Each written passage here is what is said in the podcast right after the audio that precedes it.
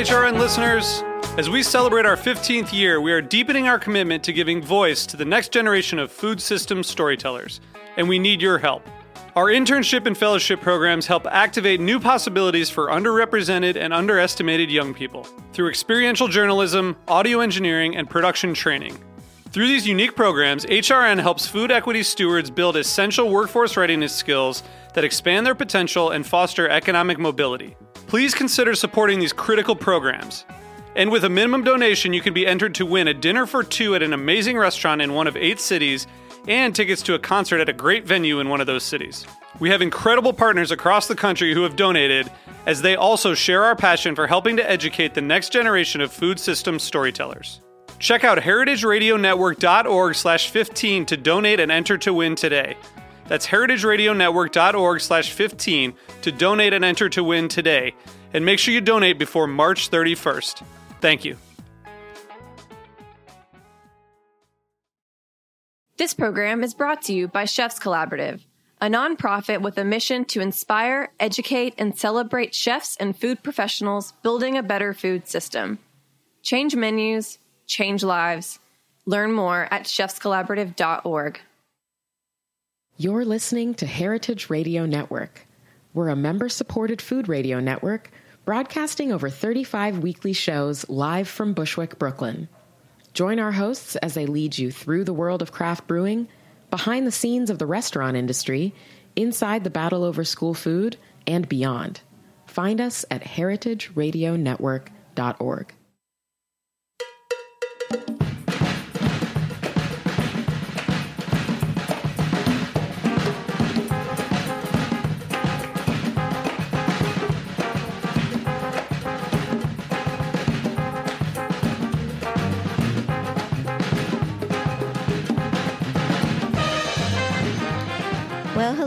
Welcome to All in the Industry on Heritage Radio Network. I'm your host, Shari Bayer. We're coming to you live from Roberta's Restaurant in Bushwick, Brooklyn. It is Wednesday, March 15th, 2017. This is the 135th episode of this series, which is dedicated to behind the scenes talents in the hospitality industry. Today, my guest is the executive director of New York's one and only Food and Drink Museum, and I will introduce him fully in a moment. First, as I do on every show, I will start out with my PR tip, and then later we will have my speed round game, industry news discussion, solo dining experience, and the final question. As the founder of Bayer Public Relations, I'm going to tip the show off with my PR tip of the week. So today's tip is to be flexible. Be prepared to adapt to unexpected circumstances. As you as we know, life happens. Schedules change, weather changes. Yes, nothing is absolute.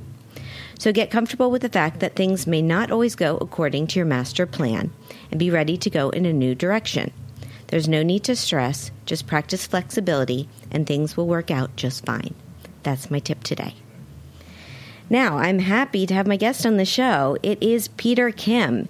He is the executive director of MoFad, the Museum of Food and Drink, the world's first large scale food museum with exhibits you can eat. In 2011, Peter began working with Dave Arnold on launching MoFad to create a global center for education that shows people how exciting it is to learn and care about food. Since then, he has overseen all aspects of the project's development. He has been featured in the New York Times, the New Yorker, NPR, the Wall Street Journal, and more, and has spoken widely about the museum's dynamic approach. He is calling in today from Austin because he's at South by Southwest. So, hello, Peter. Are you out there? Hey, sorry. How are you doing? I'm good. How are you? I'm doing great. Uh, so I'm actually calling from El Paso because uh, we I just wrapped up at South by Southwest, and um, I strung on to this uh, uh, an event with another nonprofit out in El Paso with Dave. So Dave and I are out here right now. Oh, awesome! Well, making Yeah. making the best of, of your trip out there. So, Oh yeah. Well, cool. Well, well, thanks for coming on the show today. I'm I'm really excited to talk with you and and hear more about MoFad and and and what you do there. So, I'd like to start out with my guess as as how you got into the industry. So, what what brought you into the hospitality industry and led you to to where you're at now?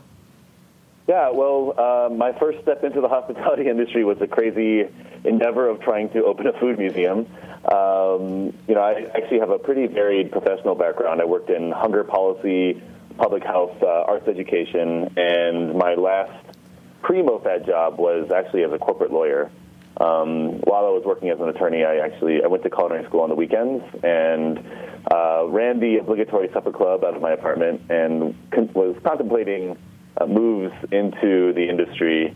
And that's when I just I got wind of this event uh, that was happening at Del Posto, uh, where there's a guy named Dave Arnold who was going to talk about this idea he had for opening a museum of food and drink, and there were going to be these chefs involved, like Dave Chang and Wylie Dufresne, uh, Christina Tosi.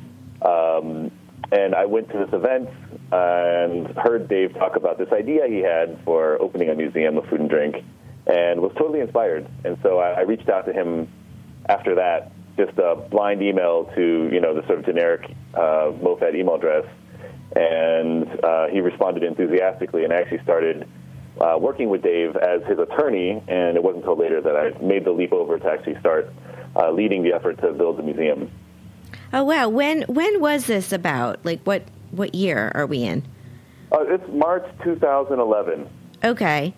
Yeah. Uh, because I know, and for, for, for people listening, so Dave Arnold is part of Heritage Radio Network. He has an amazing show called Cooking Issues, and um, so so we're we're big fans. I know and we collaborate a lot um, with MoFad and Heritage Radio Network, which is awesome. So I know Dave kind of had this idea before 2011. Like, what was? I mean, how when you met him, was it at the at this this dinner? Then was it ready to to launch the brick and mortar part, or how did that go? oh, far from it. Far, far from it. Um, okay. You know, Dave is. Um, Dave, I mean, I'm sure a lot of the listeners know Dave. You know, he's he defies adjectives in a lot of ways. I mean, he's he's a genius, um, and you know, something of a food mad scientist. Um, and you know, he'd had this idea for opening a museum uh, back actually in 2004 when he was still just a budding food writer and inventor. Um, and uh, he went to an exhibit on Vietnamese food and was really disappointed. He just thought it was, um, frankly, just you know rinky-dink, and so you know just wasn't didn't really do justice to Vietnamese food culture. And you know it occurred to him at that point, well, why isn't there a museum, a world-class food museum? Um, especially in New York City. And so he, he started exploring the idea, but then he got tapped then to start and run the Department of Culinary Technology at the French Culinary Institute. And so it kind of went to the back burner after that. And it wasn't until 2011 that he did this lunch. And really, nothing had happened between the initial idea and this. And so he, did, he put this lunch together just to sort of announce the idea and get a little seed money to get things off the ground. Um, I, you know, when I emailed him actually right after the lunch at Del Posto, I figured they had everything figured out, and um, I didn't even really see what kind of role I could play to help them um, get it off the ground. But you know, when I heard back from Dave, I had I told him to bring in all the information about the museum, what the plans were, you know, uh, what the funding strategy was, so on and so forth.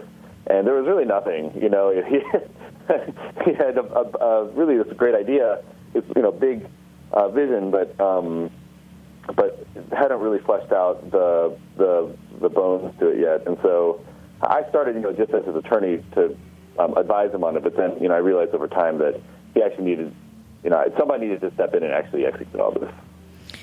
So, so what was your first execution? I guess I'd say, or like, where did you? I mean, how did you go about then, then, then creating creating this museum? Yeah, you know, I have to say, um, opening a museum in New York City is a is challenging. You know, it's um, you know you're you're a nonprofit, and so you have to really get people to to um, support out of the goodness of their heart. And it's inherently very capital intensive because you need a space and you need exhibits, you need things, you need stuff. Um, and so, you know, when I when I first started doing research on how to get this off the ground, I realized that we needed to take a phased approach to this and do something that was more bite-sized. And so in 2013, um, so, I, so, I, so I started as a director in May 2012, and it took about a year just to figure out up and down, how museums get started, what the voice of MoFad was, get the branding together, get the mission together, uh, understand our curatorial approach. And then the following year, uh, we launched our first um, Kickstarter. Uh, we realized that you know we're going to have to do this, uh, get funding through uh, grassroots uh, funding strategies, and so we started with a Kickstarter, and we funded a mobile exhibition that was based around this one spectacular machine that we had acquired, uh, which was a cereal puffing gun. Um, the puffing gun. yeah, yeah. Do you eat cereal, Shari? I of yes, I do. what, what, kind of cereal do you eat? Oh, I don't know. I have a variety. I don't. I don't have a particular. I don't have a particular favorite, but um, but I definitely eat cereal. Um, yeah. Well, so, you know, cereal actually. Um, there's a crazy story behind cereal. I won't get into it right now, but you know, it started as a cure for um, masturbation, among other things, um, and uh, was this religious cure. And in the 20th century, there was this shift to a mass-marketed product, and this machine, puffing gun, was part of that. And it basically is this two-ton machine that heats up ingredients under extremely high pressure. You fire the trigger, and it explodes cereal everywhere. And so we got that, and we used that as a mobile museum, um, and so took it to street fairs and festivals, and that's really how we got our our first step off the ground. Yeah, well, I, I remember when the puffing gun came out, and I remember the the the, the Kickstarter campaign. So um, it all it seemed, you know, uh, I, I mean, doing a Kickstarter, I've you know, I've heard.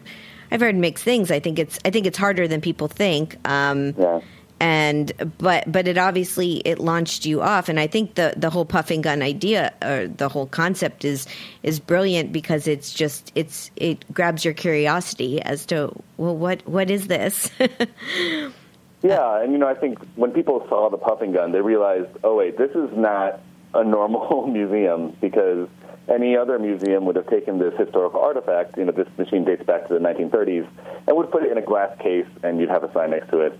Uh, we actually set it up so the thing could work and you could actually see the magic of how cereal is made.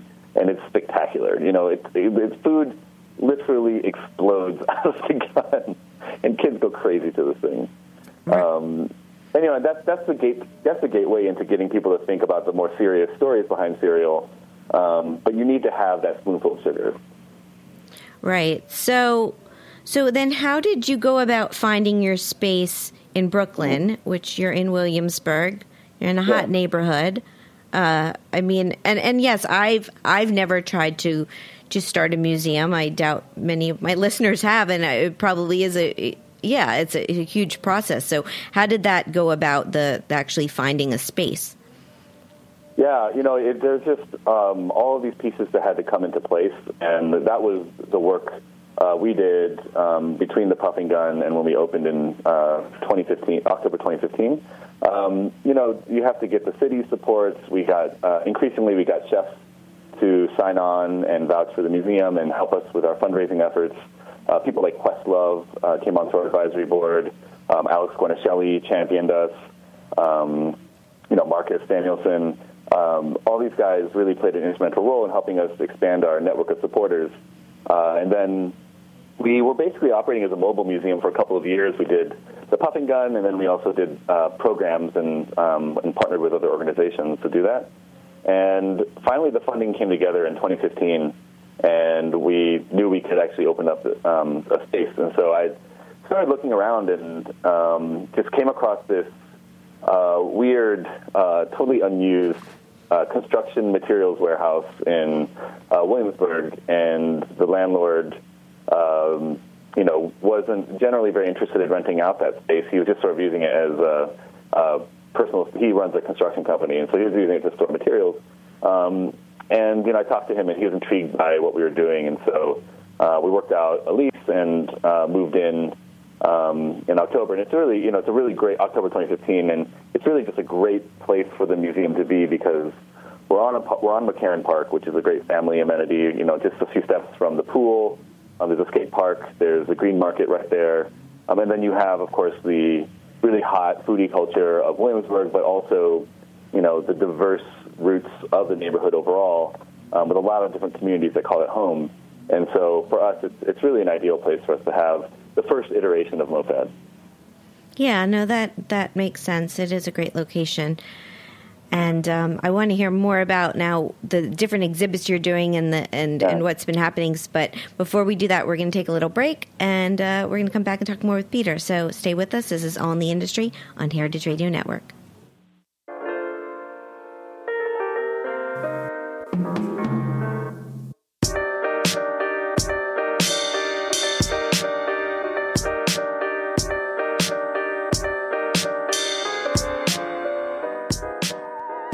program is brought to you by Chefs Collaborative, a national nonprofit network with a mission to inspire, educate, and celebrate chefs and food professionals building a better food system.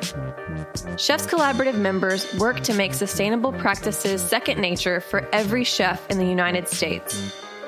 Chefs Collaborative was founded in 1993 by visionary chefs including Rick Bayless and Alice Waters, who acknowledged the influential role of food professionals on our food choices, our collective personal health, the vitality of cultures, and the integrity of the global environment. Chefs Collaborative believes that the greater culinary community can be a catalyst for positive change by expanding the market for good food and helping to preserve local farming and fishing communities. Change menus, change lives. Learn more about Chefs Collaborative at chefscollaborative.org.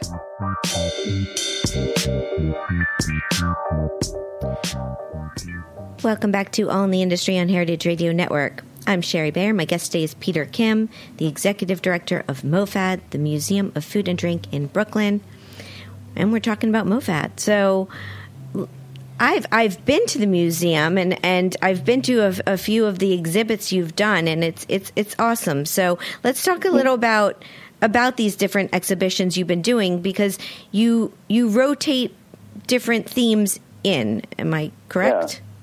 Yeah, you know, so the space we're in right now, we call it MoFad Lab because it's uh, best thought of as a test kitchen for uh, the exhibits we want to put into the bigger museum that we're working toward. Um, Uh-huh. And so, you know, we've been really uh, strategic about uh, what we do at MoFad Lab. Um, you know, in a lot of ways, we're creating a museum um, that just like, it's it's in a category that just hasn't ever really existed. And so there's there's a lot to figure out. You know, the, the notion of weaving, tasting, smelling, and eating into a museum exhibition is, is pretty uncharted territory. Um, and so, you know, and we also, you know, I think part of what we're also trying to do is show people the breadth of topics that a museum of food and drink can take on. You know, going beyond just consumption or just the ingredients and looking at food in a really holistic way. Um, so the opening exhibition we did was on flavor, actually, which I think is appropriate because it's sort of a very primary experience we have with food. Um, and you don't really think about it, right? But it's there's this crazy chemistry that goes on in your head every time you bite into a, um, anything, and you know it's because we, you know, there's your nose and your tongue are basically chemical detectors, and they're putting together this image based on chemicals that are detected by them. Um, and so that exhibition was about science and technology and physiology, and really how um, flavor is about it's almost kind of like best thought of as Legos. You know, each you, you put different Legos together to build uh, flavor. Um, and uh, there's an industry that developed around that understanding of flavor called the flavor industry, appropriately enough. And they actually um, adjust the flavor of all the food that we eat, um, anything that comes in a package. Um, so we talked about that, and for that we did we invented these uh, smell machines. I remember Um, that. That was those? fun. when I was there, just just smelling. Yeah, it was it was a cool experience. Yeah, you know, you press a button, a smell comes out, another button, another smell comes out. You put it all together. You can basically play it like a piano and build half a million different flavor combinations uh, using your nose. Um, and so that, that's exciting to to show people. We also created those uh, Jetson-like flavor pellets that um, could, you know, through which we gave people tastings of umami. So, you know, if you didn't know what umami was coming in, you definitely learned what it was like and understood it um, by the time you left the exhibition. Um, then, you know, because that was such a science and technology focused exhibition, we wanted to then turn to culture, which is obviously a really important side of food. Um, and so we decided to tell the story of Chinese American restaurants. That's to say, um, Chinese takeout places, the places that you see all over the city, um, all over the country, frankly. Um, and so, you know, for that, that's a story of immigration, um, identity. It's uh, it is a crazy history behind Chinese American restaurants, and you know, ironically, it started with the U.S. actually trying to kick the Chinese out um, via the Chinese Exclusion Act, which banned immigration from China um, for over 60 years, um, and it led to this. It you know bizarrely led to the development of this cuisine that now is beloved around the country. Um, and so we tell that through artifacts. We have a menu collection. We also have a fortune cookie machine um, where you know you see cookies being made and you can eat them right off the conveyor belt, which is um, really cool. Yeah, um, yeah. Kids also love that. Um, I do too. I have to say. Um, Who doesn't like a good fortune, station, right? You know, where we where we demo culinary technique for visitors. So you know, again, giving people a multi-sensory experience um, and taking this very common um, thing we know of, you know, Chinese American restaurants, using that to explore really deep questions of identity, uh, immigration policy, what it means to be an American. Um, so I, actually, I don't know if you've had a chance to come through, Shari, but I'd love to show you. I was there for your opening. Well, I don't know the, the oh, launch right. party yeah, yeah. of it. I remember. Yeah, yeah, right. yeah. So that's I've been there for that, and I, I mean, I remember the the cool uh, Chinese takeout box, uh, the the whole display you have in front with all the little boxes, and and you had mm. some great chefs involved with with that launch party. Um, but yeah, I'd love to come back. Uh, so it was a good kickoff. Yeah, and this was actually one thing that's exciting about this exhibition is it's been a way for us to work directly with chefs on our curatorial content. Um, for the Wok Station, we put out a call to Chinese American chefs around the country to submit recipes uh, that would highlight different uh, culinary techniques used in the Chinese American kitchen. Um, and so we got folks like Jeremiah Stone, you know, who has Wildair and Contra. Um, we have we got uh, Lee Anne Wong out in Hawaii. Um, here in New York, Jonathan Wu and Chris Chung. Uh, they all submitted these recipes that were personally meaningful to them that we then create and serve for all visitors who come through the exhibition. Yeah, no, it's a great, great, great lineup of chefs and people involved. Yeah. And I've seen, I see on your website, and uh, also I've been noticing on Twitter that you have these upcoming programs and workshops that you do. Mm-hmm. Um, like you've had some some things with Hiroko Shimbo, and yeah. like tell me about about that and how that works. Yeah, well, you know, I think uh, we have such grand ambitions for the museum. Uh, I mean, I want to cover everything from digestion to fermentation to, you know, the history of the kitchen to understanding space food, you know, uh, the, to biodiversity. I mean, I could keep going on and on. But I think sometimes with the space we have, it's always hard that we can only have one exhibition on at a time. Um, and so programs are our way of also being able to show that there's, you know, all the other kinds of topics that uh, MOFAD will touch on. And so yeah, we, with Hiroko Shimbo, we're doing a program on uh, Japanese pickles. Um, we have uh, Chef Einat Admony coming in uh, to do a demo of handmade couscous. And, um, but, you know, we also did debates on controversial issues. We did a debate on the future of meat, on GMOs. Um, you know, I think we're, the programs are a great way for us to, to show that breadth of our approach. Yeah, that's great. And you have an upcoming spring benefit, I saw too, a dinner. Um, is that just an annual benefit you do? Yeah, every year we do a, a, blockbuster event. It's, it's one of our main sources of funding to fund our exhibitions and programs. Um, and uh, this is where we um, really rely a lot on the support we have in the culinary industry. Um, so this year we um, I actually, I have to say one thing. Uh, one thing I love is like when we do our fundraising events. I mean, we can have a lot of fun with it because uh, the food and drink that we serve in at the fundraising event is part and parcel of our mission. So we really nerd out. I mean, we've done stuff like recreating an ancient Roman meal, and Mark Ladner got a whole ostrich and um, cooked it and made uh, this fish sauce garum um, according to an ancient Roman recipe. Um, we've, you know, Dominique Ansel reimagined the tarte tatin as a MRE, you know, military ration. Um, and so, uh, yeah, so this year we're, we're taking on, um, we're, we're, we're, celebrating the current curatorial focus at MOFAD, which is immigrant food cultures. And so we're honoring Ruth Reichl, who obviously did a lot to uh, change people's understanding of how we define American food. Um, and the event's hosted by Gail Simmons, and uh, Alex Guarnaschelli is our culinary chair, and we have some great chefs. We have Marcus Samuelsson, Floyd Cardoz, uh, Manish Mehrotra, and um, uh, Mina Pizarro. And so it's uh, I'm super excited, and you know it's going to be a really meaningful and delicious event too. Awesome. I that's that's coming up on, on April 13th. Uh, do I have Yep. the date right? Okay. Well, if That's right. people want to check it out, um, I'm sure it's going to be a terrific dinner.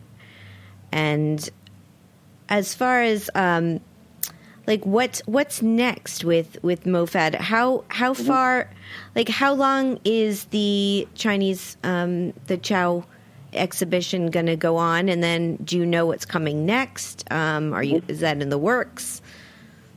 Yeah, you know, so Chow's going to be running through the summer, and this fall we're going to put some new exhibits in the at MoFad Lab.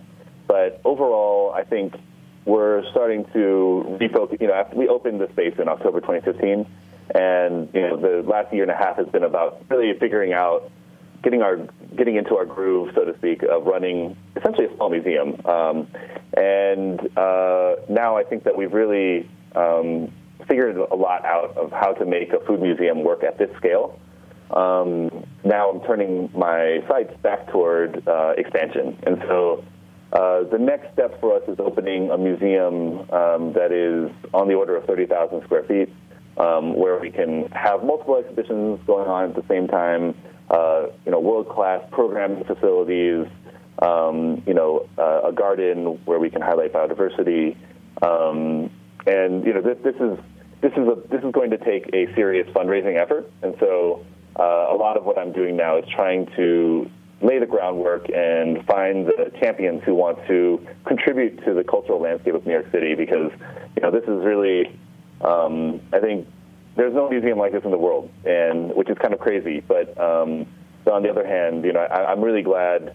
And it's, it might sound a little self-serving, but I do. I am glad that MoFad is the one um, that is, uh, you know, that we're seizing the mantle here because we are we are purists and we are really dedicated to our educational mission. And I think there's a lot of ways you could make a food museum that would be kind of watered down, but for us, we're we take it, we take our um, our role really seriously. So anyway, sorry. So the next step for us is is working toward that bigger museum um, and using MoFad Lab as a as a way to show people uh, what that next step could be like. Got it. And you're looking in, in New York City to to have this larger space. Yeah, absolutely. Okay. Yeah, open. I'm open to a number of different locations, and I'm talking to some developers. But you know, I think Manhattan would be ideal. We'll take it.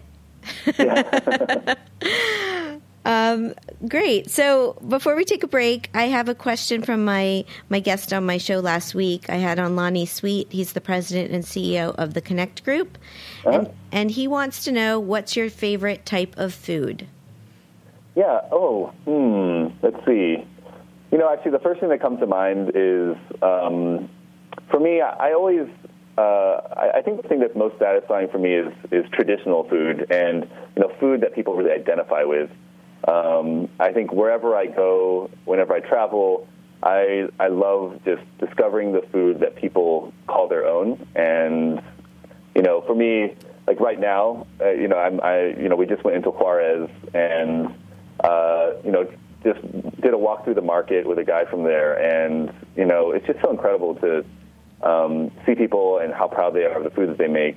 So I don't know, that's maybe too broad of a category, but that's that would, you know, that's generally what I look for. Um, but if I had to pick something specific, uh, I think I'm always a sucker for uh, Korean lettuce wraps, and that's sort of my comfort go-to. Is um, just you know it's, it's called ssam, and um, I just I, I love it. I love it. I make it for myself all the time. Yum! I want one right now.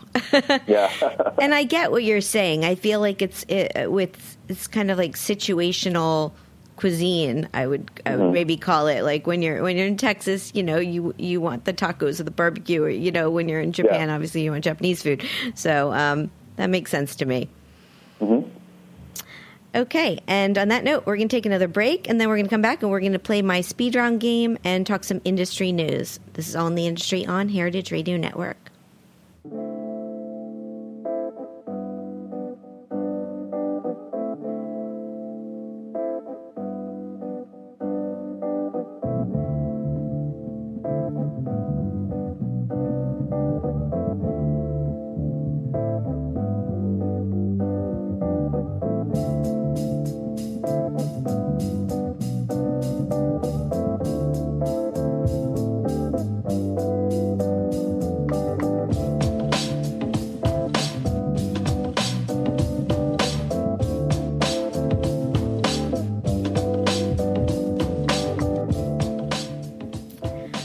Welcome back to All in the Industry on Heritage Radio Network. I'm Shari Bayer. My guest today is Peter Kim, the executive director of MoFad, and it's time for my speed round game.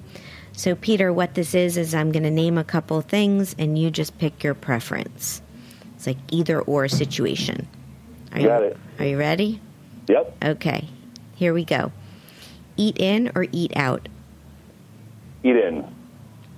Wine, beer, cocktail, or mocktail? Ooh, wine. Have a tasting menu or a la carte? Oh, tasting menu. Small plates or large plates? Oh boy. Uh, you know, I'm going to say large plates because I like family style eating. Okay, good reason. How about communal table or chef's counter? Boy, I would say community table. Okay. Tipping or all inclusive charge? Uh, all inclusive. All right, this one this this was a fun one coming up. Puffing gun or fortune cookie machine? Oh God, you're making me choose between two, ba- two of my babies. I know maybe I shouldn't have said fun. It was a, a tough one. I don't know. Do you have a Um, you preference? Uh, I'm going to say puffing gun because fortune cookie machine is spectacular, but the puffing gun is something that you just have never seen anything like it. You know, so yeah, I'll go puffing gun. Okay. a few more. South by Southwest or any other conference? Oh man, um, boy, so hard. But um, I, you know, I, I just I like a lot of different conferences. I, I guess. Sorry. Um, let's go South by Southwest. Though it's it's it's a good time. Okay, cool. What was what was the talk you gave? Because um, at South by Southwest, just a Oh little yeah, interlude. we did. Um, so I actually did a panel um, with Pinterest uh, moderating, and it was about food and millennials. And so um, there was. Uh, I did it with uh, this fellow named Oren from Tastemade. Um, and then uh, this uh, lady named Eve, who wrote a book on food and millennials, and we sort of talked about, you know, the food hype right now, and is that something, you know, what's causing it, and how how long is it going to last, and how do you even, you know, how do you harness it? Um, it was really great. Cool. I'm sure it was. Yeah, Okay, two more. Cheese plate or dessert? cheese plate all the way. Manhattan or Brooklyn? Oh God, that's hard. Um, I have to say Manhattan. Okay, I thought you were going to pick Brooklyn, just Well, because of the yeah. museum's location. But but I, I'm I'm I'm I'm all for Manhattan, and even though we're here in Brooklyn, uh, they're not going to be mad at us for, for our answers. well, you know, because I live in the East Village, and I have to say I have so much love for that neighborhood. Um, and I've, you know, it's where I've been since I moved to New York. Um, East Village and Lower East Side, I just really, you know, it's just it's home for me. And so, as much as I love Brooklyn, um, and I spend most of my time actually in Brooklyn, um, I, it's, you know, I have to I have to represent for my neighborhood. right? Okay, that's great, and that's the game. Nice. So um, we're going to talk a little industry news. I had an article in the New York Times that came out today by Kim Severson and titled "Chefs Struggle of Over Whether to Serve Up Politics," and um, it was a really it's a really good read. Um, basically talking about how chefs are trying to figure out how much they want to be involved in politics and um, I was excited also to talk about this just because in the article she she mentioned being down at South Beach Wine and Food Festival, and um, I saw her there at this panel. Politics do belong at the dinner table with Andrew Zimmern and, and Michel Nischan. So in the article she talked about that, and she also um, had a quote from Stephanie Izard, and I saw her in having the interview with Stephanie. So I always I always like when things come to life where I've I've actually seen them in the making. so, um, but it is interesting. Um, I, I mean, they also talked. She also talked in the article about how the James Beard Foundation has these boot camps um, on food policy that have become much more popular over the years, and, and there's a, lo- a long waiting list of chefs looking to to sign up. So, um, Yeah. what's your take on on this?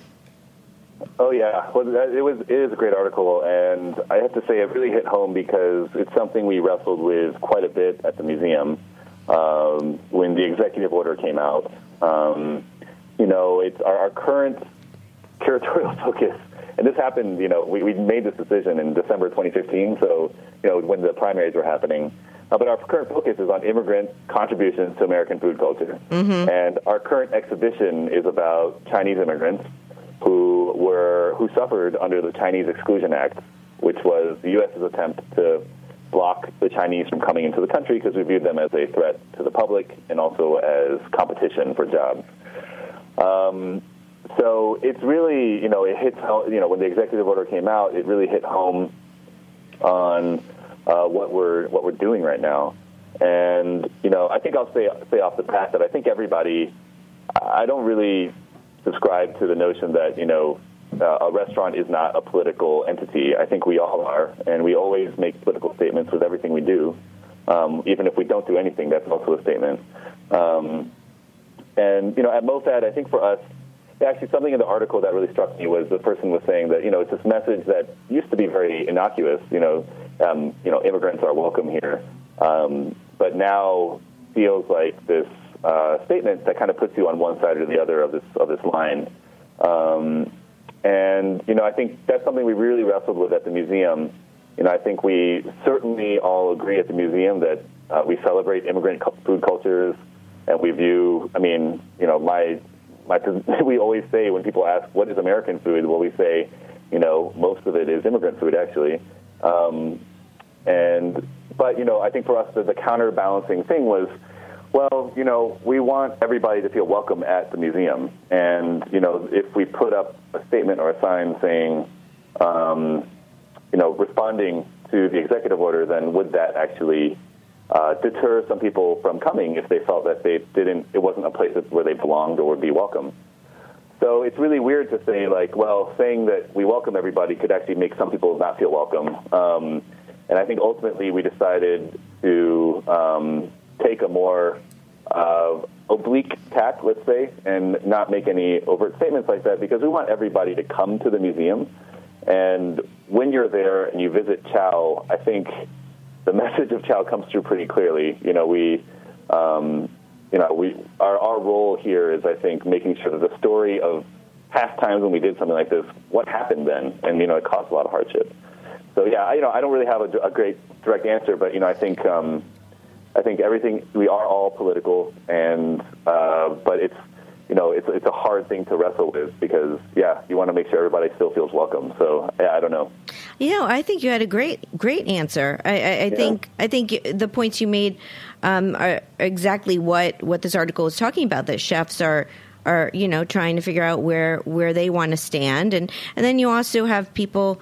You have people like Tom Colicchio, um, who came on my show a couple of months ago, and he's you know helped start Food Policy Action. And here's he's I see him on Twitter. He tweets more about politics than anything. Yeah. He's not he's not tweeting about his restaurants really as much. He's he's he's using his platform to have a voice. So um, it's interesting to see to see what's happening in that. Um, I mean, I think the conversation will be continued. Yep. So um, yeah, and I think there's a legitimate debate to be had here. You know, I think you can take the tack of being very vocal, and I think that's valuable um, because uh, speaking up certainly um, is you know is a valuable thing to do. But the other thing you can do is, uh, or you can do something where you try to uh, take a more subtle approach and you know do what you can to open people's eyes to uh, to the contributions of immigrants um, and how important they are. Um, right. And I think, yeah. So, it, but there's a debate to be had, you know, and, and I think, um, you know, it, it's hard because you just really don't want to alienate. I mean, you have to uh, you have to respect the fact that it's nearly half the country that is, you know, behind this, and so, um, so yeah. yeah. Anyway, tough question. Oh, well, good discussion. So, yeah, the, yeah. the other other article I had, which is sad news, it was on Eater yesterday. How Lucky Peach will likely fold in May, and this was by Amanda mm. Kludt. And I think I think everyone that you know I, know in the industry is is is sad about this. Apparently, there were layoffs that happened on Monday.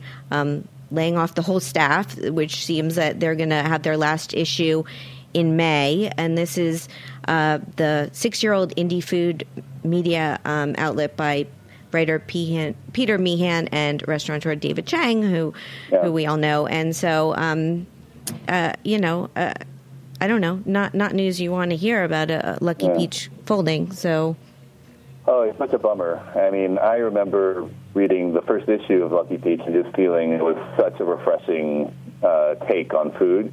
Um, and honestly, in a lot of ways, you know, I think if I, I think about, you know, if MoFad actually ever had a magazine, it actually, you know, I think Lucky Peach will certainly be an inspiration for us um, because, yeah, it, it was, it just was uh, so great, and like, you know, uh, yeah, I don't know. As, Yeah. as a food nerd, it was it was a great magazine to read. So. Yeah, I agree.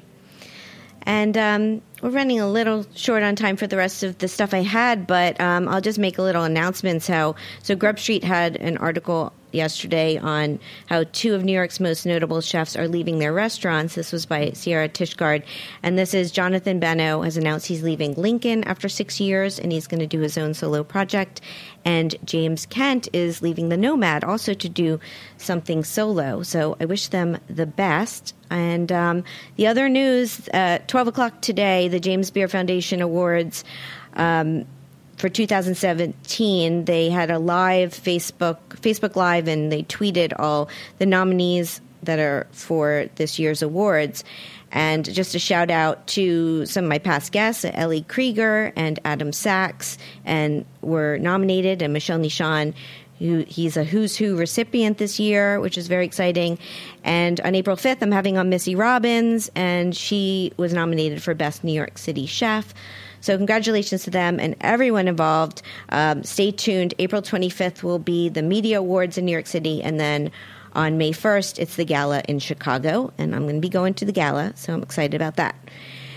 And uh, on that note, one more little break, and then we're going to come back and do my solo dining experience. This is all in the industry on Heritage Radio Network.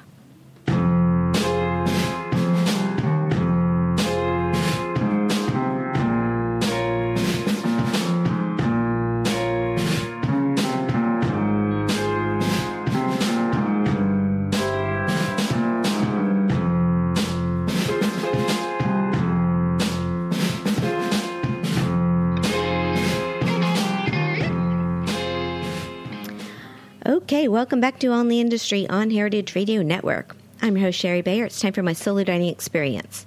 This week, it's at Casa Enrique. Here's the rundown. The location 548 49th Street, Long Island City, Queens, New York City. The concept casual cantina serving up refined Mexican classics and cocktails.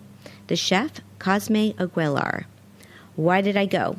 Because this Michelin star restaurant has been on my must check out list for a while. My experience. So I went for an early dinner. I was able to get a seat at the bar right away. Once I got the bartender's attention, I asked for his recommendations and he took my order. I actually, while I was eating, I decided to order extra food to go, which was a first for me, but I wanted to try more things. So I ate at the bar and then I took leftovers home and I had a bit later and the next day for lunch. So what did I get? I had the guacamole with medium spice, served with homemade to- totopos, which are chips. I had lengua taqueria, which is two cow tongue tacos, slowly cooked, and the de pollo con mole de piaxla, which is chicken enchiladas with mole sauce. My take great guac, although the ratio of chips to guac was a bit off. I always feel they give you more chips than you have guac, but it was delicious, delicious guacamole. And um, the tongue tacos were very tasty. I'm not sure I'd had tongue tacos before. And I love the chicken enchiladas. They had a rich mole sauce that was, was decadent and delightful. So the ambiance is simple decor with a bar and communal table up front and back dining room. Perfect for a Mexican feast with friends. Interesting tidbit Casa Enrique was awarded one Michelin star in 2015 and has held it since. Personal fun fact I think I got inspired to take things to go by the man sitting next to me who was waiting for his to go order. And he told me that they had stopped, the restaurant had stopped doing delivery once they received a Michelin star because they became too busy. So now you have to do um, pickup. The cost was $40, not including tax and gratuity. Would I go back? Yes. Their website is henrinyc.com, and that's because they owners have another restaurant called Cafe Henri, and that's Henri with an I. So that's my solo dining. And so now, Peter, it is time for the final question. So next, my next guest is Randi Weinstein. She's the founder of FAB, a two-day conference for women in the hospitality industry taking place June 11th to 13th in Charleston, South Carolina. So, Peter, what would you la- like to ask Randi? Uh, this is a little bit of a self-serving question, but I am very curious to know um, if Randi could answer the question. Uh, what museum exhibition would you like to see that highlights the importance of women in the hospitality industry? That's a good question. I mean, no, I like it. Uh, uh, uh I will ask. We'll see what she says. yeah. So, and that's the show. So this was a lot of fun. Oh well, thank you, thank you for coming on. Um, congratulations with everything you've done with MoFad and what's to come. I, I look forward to to hearing more about it and, and coming back to the museum. So, um, and I hope to see you again soon back in New York City. Yeah, thanks so much, Shari. My pleasure. So, my guest today has been Peter Kim. He's the executive director of MoFad, the Museum of Food and Drink. Their website is mofad.org. You can find him on social media at Peter MoFad and at MoFad. And I'd like to just shout out to MoFad themselves and Peter for being a great supporter of Heritage Radio Network. Um, we, we love our collaborations with you. You can find me at Shari Bayer, at Bayer PR, at All Industry. My Facebook page is All in the Industry. My websites are BayerPublicRelations.com and ShariBayer.com. All of our shows are archived at heritageradionetwork.org. We are also on iTunes and Stitcher. Thanks always to my engineer, Vitor. I'm Shari Bayer. I am going to be away next week, so I'm going to be playing a rerun. I think we're going to be doing Tom Colicchio's show if you want to tune in then. And then I'll be back live on Wednesday, March 29th at 4 p.m. with Randi Weinstein. So have a great week, everyone, and thank you for being part of All in the Industry. Bye.